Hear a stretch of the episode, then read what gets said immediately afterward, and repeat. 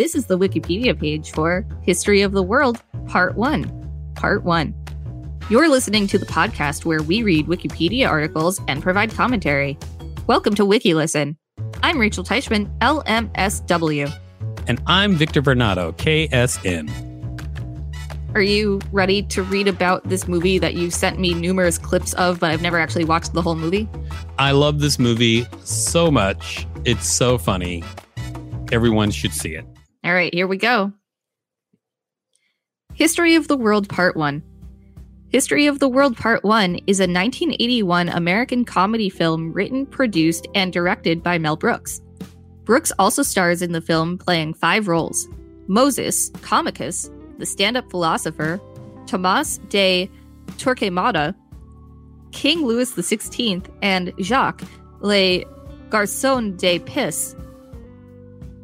What the hell am I reading right now? And Jacques, le Garçon de Pisse.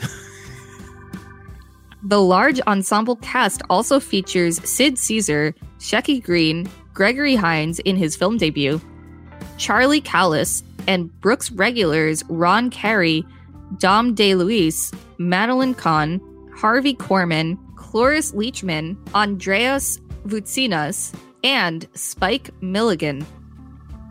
The film also has cameo appearances by Royce D. Applegate, Beatrice Arthur, Nigel Hawthorne, Hugh Hefner, John Hurt, Phil Leeds, Barry Levinson, Jackie Mason, Paul Mazursky, Andrew Sachs, and Henny Youngman. Among others, Orson Welles narrates each story.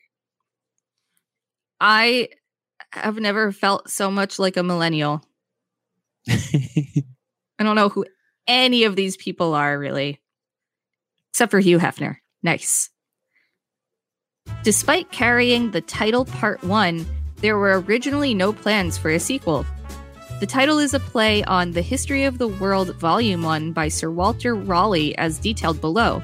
However, 40 years after the film was originally released, Hulu announced that it ordered a sequel variety series titled History of the World Part 2, with production planned to begin in spring 2022. Ooh, yes. Plot the film is a parody of the historical spectacular film genre anthology, including the sword and sandal epic and the period costume drama subgenres. The four main segments consist of stories set during the Stone Age, the Roman Empire, the Spanish Inquisition, and the French Revolution. Other intermediate skits include reenactments of the giving of the Ten Commandments and the Last Supper. The Stone Age cavemen, including Sid Caesar, depict the invention of fire. The first artist, which in turn gives rise to the first critic, the first marriages, Homo sapien and then homosexual, primitive weapons, particularly spears, and the first funerals. Also depicted are early attempts at comedy and music by smashing each other's feet with rocks and thus creating an orchestra of screams until performing Handel's Hallelujah chorus at the end. This is very chaotic. It is. The Old Testament. Moses, Mel Brooks, comes down from Mount Sinai carrying three stone tablets, having received the law from God, the voice of an uncredited Carl Reiner. When announcing the giving of the reception of the law to the people, Moses proclaims, The Lord Jehovah has given unto you these fifteen, whereupon he drops one of the tablets, which promptly shatters. Oi, ten, Ten Commandments for all to obey. The Roman Empire. Brooks plays Comicus, a stand up philosopher whose job combines elements of philosophy and stand up comedy. Comicus is notified by his agent, Swiftus, Ron Carey, that he has landed a gig at Caesar's palace. En route to the palace, Comicus meets and falls in love with a Vestal virgin named Miriam, Mary Margaret Humes, and befriends an Ethiopian slave named Josephus, Gregory Hines. Josephus's life is spared when he is conscripted into the service of the Empress Nympho, uh, Madeline Kahn. Empress Nympho. That's really funny.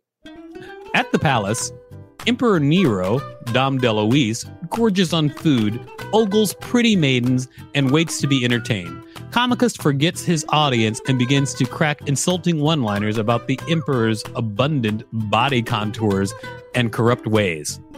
Josephus absent mindedly pours a jug of wine into Nero's lap and is ordered to fight Comicus to the death in a gladiatorial manner. They fight their way out of the palace, assisted in their escape by Miriam, Empress Nympho, and a horse named Miracle. Is this the scene where they tell him to take one more bite and he insists that he can't do it, but then he finally does and then he explodes? That is from Monty Python. Yes. That is not from Mel Brooks. you Philistine. After Miriam helps Comicus, Josephus and Swiftus briefly find refuge in Empress Nympho's palace.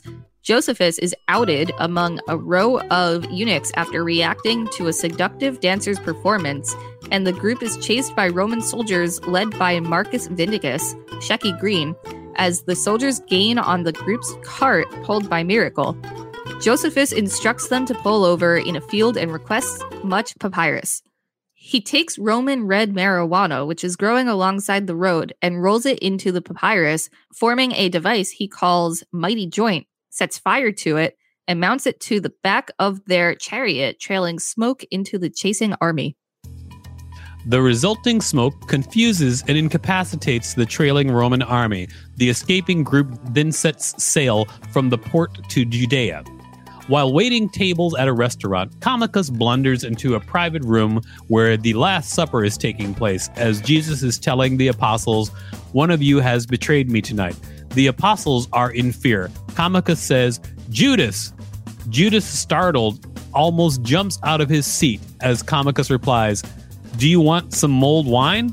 And interrupts Jesus, John Hurt, repeatedly, using his name as an expression for dismay or concern right in front of him. Eventually, Leonardo da Vinci, Art Metrano, arrives to paint the group's portrait. Dissatisfied that he can only see the backs of half of their heads, he has them move to one side of the table and paints them with Comicus behind Jesus holding a silver plate, which doubles as a halo. The Spanish Inquisition segment parodies a grandiose Busby Berkeley style production consisting of an extended song and dance number featuring Brooks as the infamous Torquemada.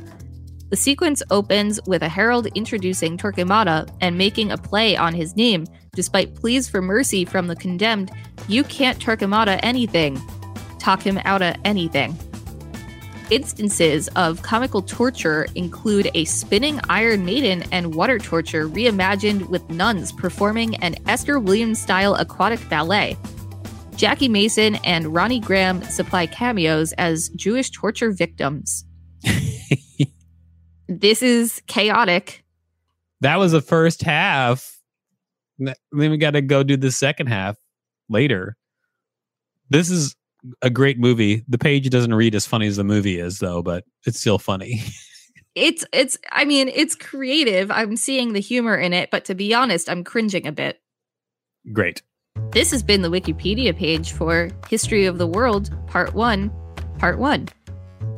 If you'd like us to read a particular Wikipedia page, please let us know. Thanks for listening to Wiki Listen. To support the show, go to patreon.com slash wikilisten podcast and find us on social media at WikiListen and at wikilisten.com.